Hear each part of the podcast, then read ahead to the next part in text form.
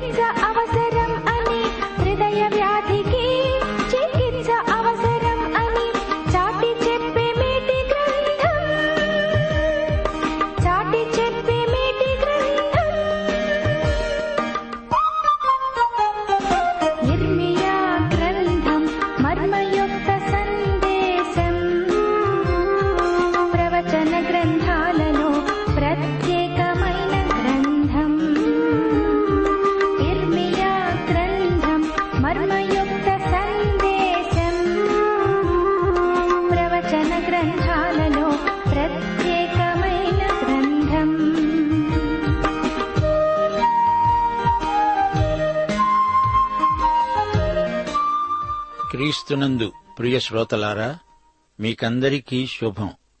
ప్రభువైన యేసుక్రీస్తునందు దేవుడు మనకనుగ్రహించిన స్థితి పరిస్థితులను అధిగమించినది. మనకు పరిశుద్ధాత్మ ఆదరణకర్త. ఆయన మనలో ఉండి మన ఆధ్యాత్మిక అభివృద్ధి కోసం మనలను యేసు పోలికలోకి దినదినము మార్చేవాడు. యేసు ప్రేమలో సత్యములో మనల్ని నడిపించే ఆత్మ, మనలో దేవుని సన్నిధిని అనుభవైక వేద్యం చేసే ఆత్మ.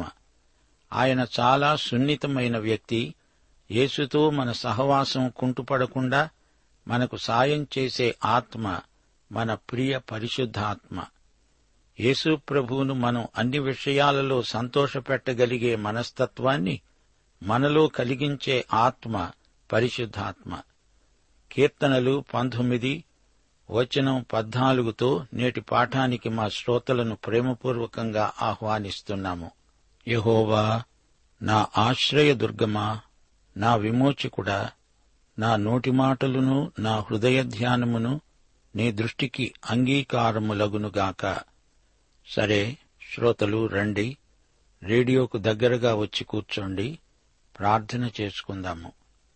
కృపామయ దేవా, నీకు మా హృదయపూర్వకమైన కృతజ్ఞతలు.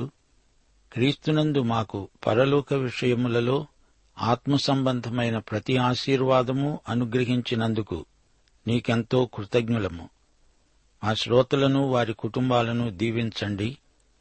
వారి అక్కరలను తీర్చండి.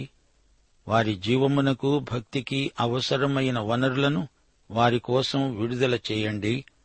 మా శ్రోతల ఆధ్యాత్మిక శీలమందు అభివృద్ధిని కలిగించండి. మా దేశమును, దేశ ప్రజలను, దేశ పరిపాలకులను, అధికారులను ఆశీర్వదించండి. సైతానీయమైన శోధనల నుండి మా శ్రోతలను తప్పించండి. దుర్వ్యసనములకు బానిసలైన వారికి విడుదల ప్రసాదించండి. చెరసాలల్లో ఉన్న నేరస్తులకు పశ్చాత్తాపం కలిగించండి. న్యాయము, నీతి దేశమందు ప్రవర్తిల్లునట్లు మీ కృపలు సమస్త ప్రజలకు సమృద్ధిగా దయచేయండి.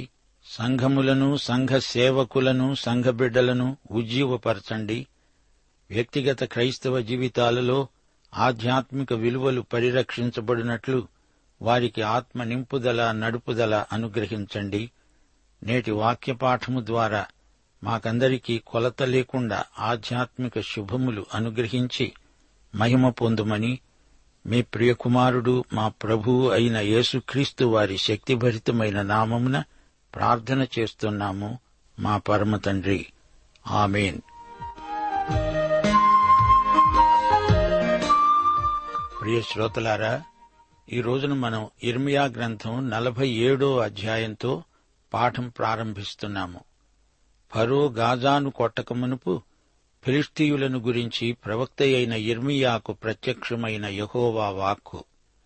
యెహోవా ఈలాగు సెలవిస్తున్నాడు: జలములు ఉత్తర దిక్కు నుండి పొర్లి వరదలై మనుష్యులు మొర్రపెట్టునట్లుగాను, దేశ నివాసులందరూ అంగలార్చునట్లుగాను, దేశము మీదను అందున్న సమస్తము మీదను, పట్టణము మీదను దానిలో నివసించే వారి మీదను ప్రవహిస్తుంది.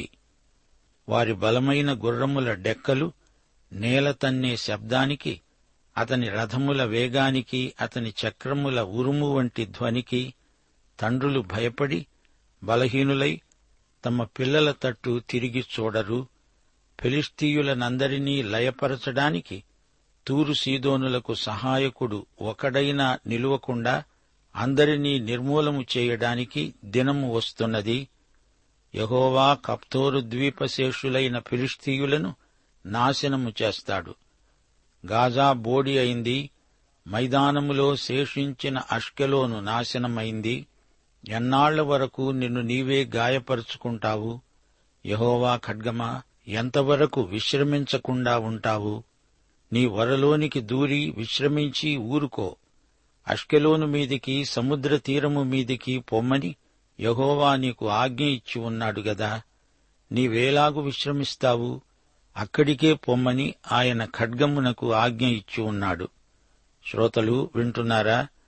ఈజిప్టు వారు ఫిలిష్తియాను ఓడించారు. గాని బబులోను ఫిలిష్తియాను, మోయాబును నాశనం చేస్తుంది. బబులోను సైన్యం పొర్లిపారే నదిలాగా వస్తున్నది.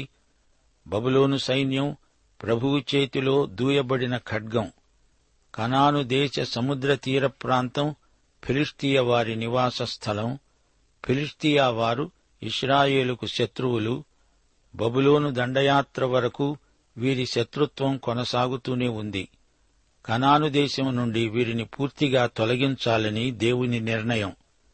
అందుకే కొత్త నిబంధనలో వీరి ఊసే వినబడదు. కప్తోరు ద్వీపం అంటే క్రేతు లంక. ఫిలిష్తీయకు ఉత్తరంగా సముద్ర తీరాన ఉన్న ప్రధాన పట్టణాలు రెండు: తూరు, సీదోను. గాజా, అష్కెలోను అనే రెండు ఫిలిష్తీ పట్టణాలు. యూదా శేషిత జనాంగం చుట్టూరా కలయ చూస్తున్నారు. ఎక్కడికి వెళ్లాలి? ఎవరు సాయం చేస్తారు? ఎవరిమీద ఆధారపడాలి? కొందరైతే యూదావారికి ఆగర్భ శత్రువులు. వారి దగ్గరికి ఎలాగూ పోలేరు. ఫిలిష్తీయులు పూర్తిగా తొలగించబడతారు. ఇప్పుడు 48 అధ్యాయంలోకి రండి. ఈ అధ్యాయంలో మోయాబును గురించిన ప్రవచనాలు. మోయాబు ఒక జాతిగా తన ఉనికినే కోల్పోయింది. మోయాబు దేవత కెమోషు. ఆ దేవత, దాని యాజకులు, అధిపతులు అందరూ చెరగొనిపోబడతారు. కెమోషు దేవత శిశుబలిని కోరుతుంది. యెహోవా ఎదుట ఈ దేవతలు ఎందుకు కొరగావు? మోయాబుకు వల్లమాలిన అహంకారం. వారు గర్వపోతులు, వారు తాగుబోతులు. వారి మద్యపాత్రలు ఖాళీ అవుతాయి, అవి పగిలిపోతాయి. దేవుని ఉగ్రత పాత్రను వారు తాగుతారు. ఇప్పుడు వివరాలు వినండి. మోయాబును గూర్చినది యెహోవా వాక్కు. నెబోకు శ్రమ, అది పాడైపోతోంది. కిర్యతాయిము పట్టబడింది, దానికెంతో అవమానం. ఎత్తైన కోట పడిపోయింది. హెష్బోను వారు దానికి కీడు చెయ్యాలని చూస్తున్నారు. మద్మేనాను ఖడ్గం తరుముతోంది. హోరనయిము నుండి రోదన ధ్వని వినబడుతోంది. దోపుడు జరుగుతోంది. మోయాబుకు మహాపజయం. దాని బిడ్డల రోదన ధ్వని వినబడుతోంది, పరాజితుల రోదన ధ్వని. జనులు లూహీతును ఎక్కుతూ ఏడుస్తున్నారు, ఏడుస్తూ ఎక్కుతున్నారు. అరణ్యములోని అరుహ వృక్షము వలె ఉండండి. కెమోషు దేవత కూడా చెరగొనిపోబడింది. సంహారకుడు ప్రతి పట్టణం మీదికి వస్తాడు. మోయాబు పట్టణాలన్నీ పాడైపోతాయి. యెహోవా కార్యమును అశ్రద్ధగా చేసేవారు శాపగ్రస్తులగుదురుగాక. మోయాబు తాగుబోతు ప్రజలు. దేవుడంటున్నాడు, వారి పానపాత్రలను ఖాళీ చేసి వారి జాడీలను పగలగొడతాను. మోయాబులోని బలాఢ్యులు, యువకులు వధించబడతారు. మోయాబునకు సమూల నాశనం సమీపిస్తున్నది. దూరమైనట్టి సమీపమైనట్టి మోయాబు దేశ పురములన్నిటికీ శిక్ష విధించబడి ఉన్నది. మోయాబు శృంగం నరికివేయబడింది, బాహువు విరువబడింది. దేవునికి విరోధి అయి మత్తిల్లి తన వమనములో అనగా తన వాంతిలో తాను పొరలాడుతోంది. అపహాస్యం పాలైంది. ఇశ్రాయేలును గేలి చేసింది. మోయాబుకు పొగరెక్కింది. వారి తామసం ప్రగల్భాలు నేనెరుగనివి కావు. మోయాబు నిమిత్తం నేను అంగలారుస్తున్నాను. ఫలభరితమైన మోయాబు పొలములో నుండి ఆనందము, సంతోషము తొలగిపోయాయి. నీటి ఎద్దడి చేత నిమ్రోను ఎండిపోయింది. ఉన్నత స్థలాలపై బలులర్పించి ధూపం వేసేవారిక మీదట ఉండరు. నేను మోయాబును పనికిమాలిన ఘటంలాంటి దాన్ని పగలగొడతాను. నీ కోటలు పడిపోతాయి, దుర్గములు పట్టబడతాయి. మోయాబు శూరులు ప్రసవించే స్త్రీలలాగా అవుతారు. యెహోవా కంటే గొప్పవాణ్ణి అనుకుని మోయాబు ఒక జనము కాకుండా నిర్మూలమైపోయింది. భయము, గుంట, ఉరి మోయాబు నివాసి మీదికి వచ్చాయి. మోయాబు మీదికి విమర్శ సంవత్సరాన్ని నేను పంపుతున్నాను. ఇదే యెహోవా వాక్కు. అగ్ని జ్వాలలు వచ్చి మోయాబు శిరస్సును, నడినెత్తిని కాల్చివేస్తాయి. మోయాబు, నీకు శ్రమ. కెమోషు జనులు నశించారు. నీ కుమారులు చెరపట్టబడ్డారు. అందులో నీ కుమార్తెలు కూడా ఉన్నారు. అయితే అంత్యదినాలలో చెరపట్టబడిన మోయాబు వారిని తిరిగి రప్పిస్తాను. ఇదే యెహోవా వాక్కు.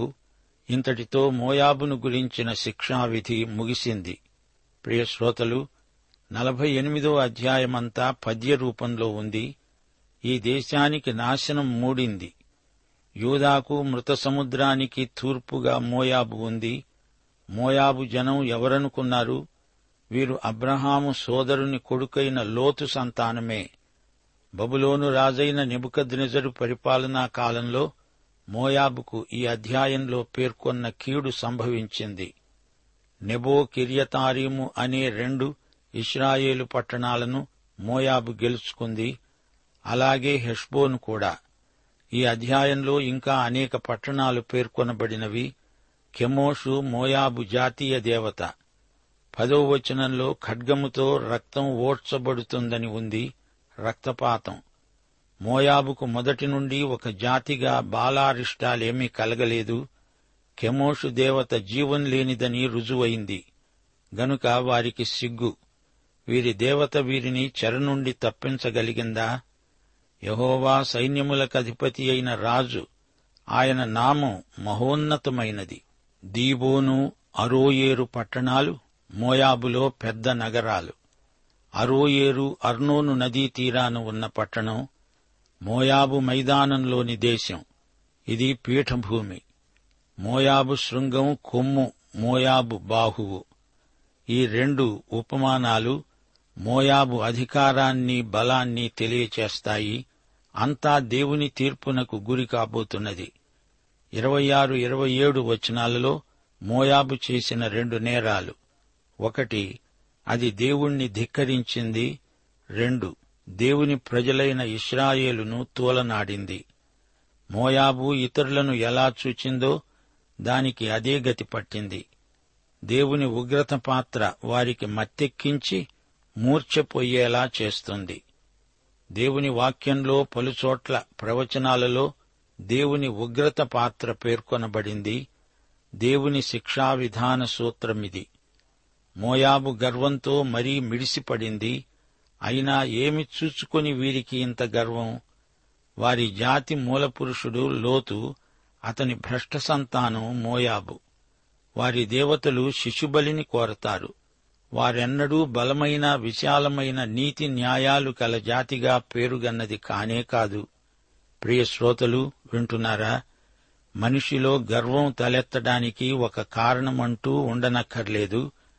గర్వపడేందుకు ఏ కారణము లేనివారే అందరికంటే ఎక్కువగా గర్విస్తారు. అన్నీ ఉన్న విస్తరి అణిగే ఉంటుంది, ఏమీ లేని విస్తరి ఎగిరెగిరి పడుతుంది అనే సామెత మీరు వినలేదా? 31 నుండి 39 వచనం వరకు పద్యంలాగా ధ్వనిస్తున్నది. ఈ శిక్ష మోయాబుకు తగిందే. అయినా శిక్షించాల్సి వచ్చినందుకు దేవుడు అధిక శోకాన్ని వెల్లడి చేశాడు. అంగలారుస్తున్నాను మోయాబు, నీ గురించి ఏడుస్తున్నాను అంటున్నాడు దేవుడు. దేవుడు ఎంత జాలిగలవాడో చూడండి. తన ప్రజలైన ఇశ్రాయేలుకు వీరు శత్రువులు. అయినా వారిని నాశనం చేయవలసి వచ్చిందని బాధపడుతున్నాడు దేవుడు. మానవులను వారి పాపాల నిమిత్తం శిక్షించవలసి వచ్చినప్పుడు యుద్ధాలలో ఎంతో రక్తపాతమైంది. వినాశనం, దురవస్థలు ప్రాప్తించాయి. కాని అలా చేయవలసి వచ్చినప్పుడెల్లా ఆయన హృదయం వేదనామయం అవుతుంది. మోయాబు నిమిత్తం నేనెంతో అంగలారుస్తున్నాను, శోకాతిరేకంతో కేకలు పెడుతున్నాను అన్నాడు దేవుడు. దయనిండిన దేవుని హృదయం పిల్లన గురోవినాదంలా విచారంతో మూలుగుతోంది. మోయాబు మరీ భ్రష్టుపట్టిపోయింది. ఒక దేవుడా, ఒక దేవత. బహుదేవతారాధనతో దేవునికి రోషం పుట్టించి రెచ్చగొడుతున్నారు. 37 వచనంలో విలాప సూచనలు గుర్తించారా? తలబోడి, గొరిగిన గడ్డం, చేతులపై నరుకులు, నడుం మీద గోనె పట్ట, సంతాప సూచికమైన క్రియలే ఇవన్నీ. నేను మోయాబు అనే కుండను పగలగొడుతున్నాను అంటున్నాడు దేవుడు. ఆయనే పగలగొట్టాడు. అది పగిలిపోతూ ఉంటే చూచి విలపించేది ఆయనే. 40 వచనంలో బబులోను పక్షిరాజై వచ్చి వాలుతుంది అన్నాడు దేవుడు. 47 వచనం ప్రకారం మోయాబు ఒక జాతిగా అంతరించిపోయింది. అయితే ఆ జాతిలో కొంతమంది మాత్రం మిగిలారు. అయితే మోయాబుకు తగిన క్షేమస్థితి ఎప్పుడు కలుగుతుందో దేవుడు చెప్పలేదు. బహుశా క్రీస్తు పరిపాలనలో ఈ ప్రవచనం నెరవేరుతుంది. ప్రియ శ్రోతలారా వింటున్నారా? ఈ మోయాబీయుల పుట్టుపూర్వోత్తరాలు అంత మంచి వృత్తాంతమేమీ కాదు. ఆదికాండం 19 అధ్యాయం 30 నుండి 37 వచనం వరకు మోయాబు పుట్టుక ఎలాంటిదో దాపరికం లేకుండా చెప్పబడింది. లోతు ఈ విషయంలో సిగ్గిల్లవలసి వచ్చింది. ఆ తరువాత సంఖ్యాకాండం 25 అధ్యాయం 1 నుండి 3 వచనం వరకు ఏం జరిగిందో మా శ్రోతలకు జ్ఞాపకం ఉన్నదా? ఇశ్రాయేలీయులు షిత్తీములో దిగి ఉండగా ప్రజలు మోయాబు రాండ్రతో వ్యభిచరించసాగారు. ఆ స్త్రీలు తమ దేవతల బలులకు ప్రజలను పిలువగా వీరు భోజనము చేసి వారి దేవతలకు నమస్కరించారు. ఆ విధంగా ఇశ్రాయేలీయులు బయల్పెయోరుతో కలుసుకున్నందున వారి మీద యెహోవా కోపము రగులుకున్నది. ఇదీ కథ. క్రీస్తుపూర్వం 602 నెబుకద్రెజరు యూదా మీదికి దోపిడి గుంపును పంపినప్పుడు మోయాబీయులు కూడా ఆ గుంపులో చేరారు. ఈ మోయాబీయులను బబులోను పూర్తిగా హతమార్చింది. ఈ అధ్యాయంలో 13 వచనం గుర్తించండి. ఇశ్రాయేలు వారు తాము ఆశ్రయించిన బేతేలును బట్టి సిగ్గుపడినట్లు మోయాబీయులు కెమోషును బట్టి సిగ్గుపడుతున్నారు. ఇశ్రాయేలు ఉత్తర రాజ్యంగా దక్షిణాది రాజ్యంగా విభజించబడిన తరువాత ఉత్తర రాజ్యం బేతేలులో బంగారు లేగదూడ పూజ మొదలుపెట్టింది. దానిలో కూడా అలాంటి విగ్రహమే మరొకటి పెట్టారు. ప్రజలు ఆరాధన కోసం యెరూషలేముకు వెళ్లకుండా ఉత్తరాది రాజ్యం ఈ సదుపాయం చేశారు. యెరూషలేము దక్షిణ రాజ్యానికి ముఖ్య పట్టణం. 31వ వచనం, కీర్ హరేషు జనులు లేకపోయారే అని మొర్రపెడుతున్నారు. మోయాబు రాజ్యంలో కీర్ హరేషు అనేది కీలక స్థానం. దేవుని కనికరానికి హద్దులు ఎల్లలు లేవు. లోకమంతటినీ భూదిగంతాల వరకు దేవుని కృప కనికరములు విస్తరిస్తాయి. ప్రియశ్రోతలు వింటున్నారా? యిర్మియా సందేశ సారాంశం ఏమిటి? దేవుని ప్రజలు తమ పాపాలు ఒప్పుకొని పశ్చాత్తప్తులై దేవుని వైపునకు తిరగాలి. యూదా ప్రజలు యెరూషలేము వాస్తవ్యులు ప్రవక్తను నిర్లక్ష్యం చేశారు, అవమానపరిచారు. యిర్మియా సేవాకాలంలో చిట్టచివరి 5 రాజులను చూచాడు. యోషియా, యెహోయాహాజు, యెహోయాకీము, యెహోయాకీను, సిద్కియా. యూదారాజ్యమంతా చిట్టచివరికి బబులోనుకు వశమైపోయింది. యిర్మియాకు ముందు జఫన్యా సేవ చేశాడు. హబక్కూకు యిర్మియాకు సమకాలికుడు. యిర్మియా సందేశంలోని ముఖ్యాంశం గ్రంథమంతటా కంగున మార్మోగుతోంది. నీ దేవుడైన యెహోవాను విసర్జించుటయు, నీకు నా ఎడల భయభక్తులు లేకుండుటయు బాధకు శ్రమకు కారణమవుతాయని నీవు తెలుసుకొని గ్రహించునట్లు నీ చెడుతనమే నిన్ను శిక్షిస్తుంది, నీవు చేసిన ద్రోహమే నిన్ను గద్దిస్తుందని ప్రభువును సైన్యములకు అధిపతియు అయిన యెహోవా సెలవిస్తున్నాడు. యిర్మియా 2:19 యిర్మియా గ్రంథం మొత్తంలో 4 ముఖ్య స్థలాలు పేర్కొనబడ్డాయి. అనాతోతు, యెరూషలేము, రామా, ఈజిప్టు. యిర్మియా గ్రంథంలో చరిత్ర ఉంది, కవిత కూడా ఉంది, రచయిత స్వకీయ సాక్ష్యం ఉంది. యిర్మియా తన సందేశాన్ని వివరించడానికి కొన్ని సంకేతాలు వాడాడు. యిర్మియా చెప్పిన వస్తుపాఠాలలో గొప్ప నాటకీయత ఉంది. బాదము చెట్టు చువ్వ, మసలుతున్న బాన, అవిసెనార నడికట్టు, కుమ్మరివాని బంకమన్ను, పగిలిన మట్టి కూజాలు, 2 అంజూరపు పండ్ల గంపలు, కాడి పలుపు, పెద్ద రాళ్లు, నదిలో మునిగిన గ్రంథం. ఈ సాంకేతిక వస్తుపాఠాలు శ్రోతల మనస్సుల్లో నిలిచిపోతాయి. యిర్మియా విజయ రహస్యమిదే. అతడు దేవునికి ఎంతో విశ్వసనీయుడు. యిర్మియా ప్రవచనాలలోని అంశాలలో గొప్ప వైవిధ్యమున్నది. పాపం వల్ల అనేక అరిష్టాలు ప్రాప్తిస్తాయి. దేవుని హితవాక్యం విని పాపాన్ని ఒప్పుకొని దాన్ని విడిచిపెట్టాలి. ఒప్పుకోని పాపాల వల్ల శిక్ష తీవ్రతరమవుతుంది. పాపాన్ని సమర్థించుకునే విఫల ప్రయత్నం చేయకూడదు. ఇతరుల మీద నింద వేయకూడదు. నెపాలు వెదకకూడదు. మన ప్రవర్తన విషయమై దేవునికి లెక్క అప్పగించాలి. దేవుడే అందరికీ ప్రభువు. ఆయన సార్వభౌముడు. ఆయన ప్రేమపూర్ణుడు. దేవుని అధికారానికి నిర్నిబంధంగా ఒప్పుకోవాలి. దేవుని చిత్తమును శిరసావహించాలి. మన స్వంత ఆలోచనలను విడనాడాలి. దేవునితో మనకున్న ప్రేమ సంబంధాలను కొనసాగించుకోవాలి. హృదయపూర్వకంగా అంకిత భావంతో సేవ చేయాలి. హృదయం మారాలి. మన హృదయ స్థితిని నూతనపరిచేవాడు యేసుక్రీస్తే. పాపం కల్పించిన నైతిక ఆధ్యాత్మిక సమస్యలకు దేవుని ప్రేమే పరిష్కారం. దేవుని ప్రేమించేవారికి నూతన హృదయ నిరీక్షణ ఏర్పడుతుంది. యేసుక్రీస్తును రక్షకునిగా నమ్మి ఆయననే హత్తుకుని ఉండే మనస్తత్వం అలవడుతుంది.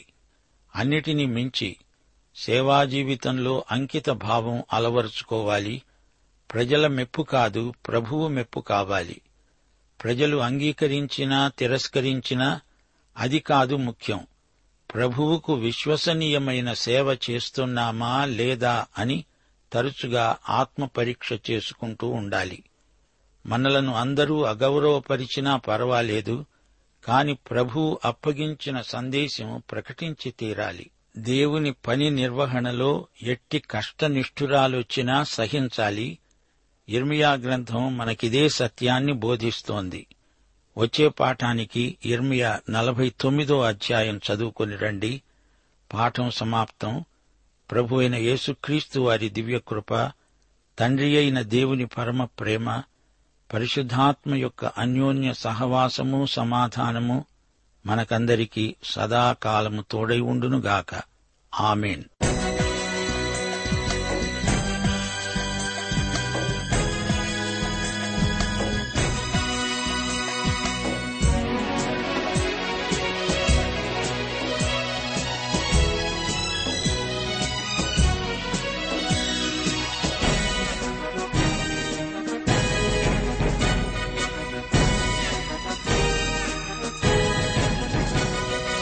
యేసుతో ఠీవిగాను కోరమా, అడ్డుగా వచ్చు వైరి గెల్వను, యుద్ధనారంబుతో బోధము, యుద్ధనారంబుతో బోధము.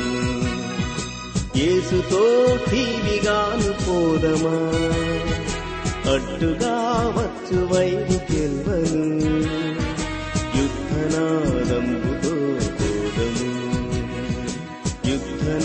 రంగుతో బోధము.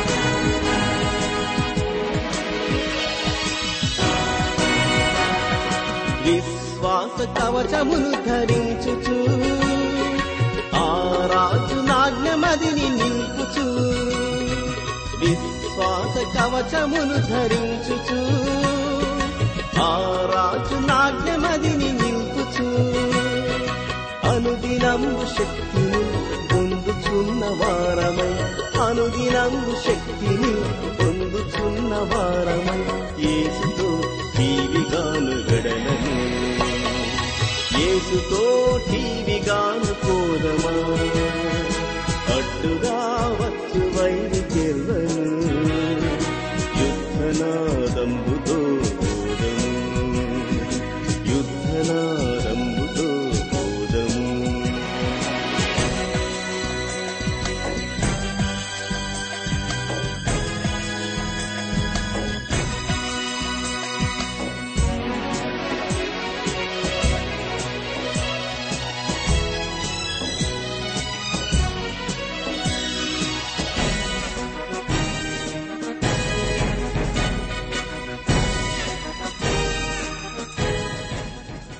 ప్రేమధార బైబిల్ అధ్యయన కార్యక్రమంలో మీరింతవరకు యిర్మియా గ్రంథ వర్తమానములు వింటూ ఉన్నారు. ఈ గ్రంథ ధ్యానాలు మీ అనుదిన ఆత్మీయ జీవితాన్ని మరింత శక్తితో, ధైర్యంతో, సహనంతో కొనసాగించడానికి సహాయపడగలవని భావిస్తున్నాం. ప్రస్తుతం మీరు వింటున్న యిర్మియా గ్రంథ ధ్యానాలపై గొప్ప హెచ్చరికలు అనే పుస్తకాన్ని సిద్దం చేస్తున్నాం. గొప్ప హెచ్చరికలు అనే ఈ పుస్తకాన్ని పొందగోరేవారు ఈ రోజే మాకు వ్రాసి లేదా ఫోన్ చేసి మీ పేరు నమోదు చేయించుకోవచ్చు. మరియు మీ ప్రార్థన అవసరతలు, సలహాలు, సందేహాలు వెంటనే మాకు తెలియపరచగలరు. మా address Premadhara, Trans World radio India, తపాలా సంచి 4, సికింద్రాబాద్ 500017. మా సెల్ ఫోన్ నంబర్లు 9399995257. మరొక నంబర్ 9399995280.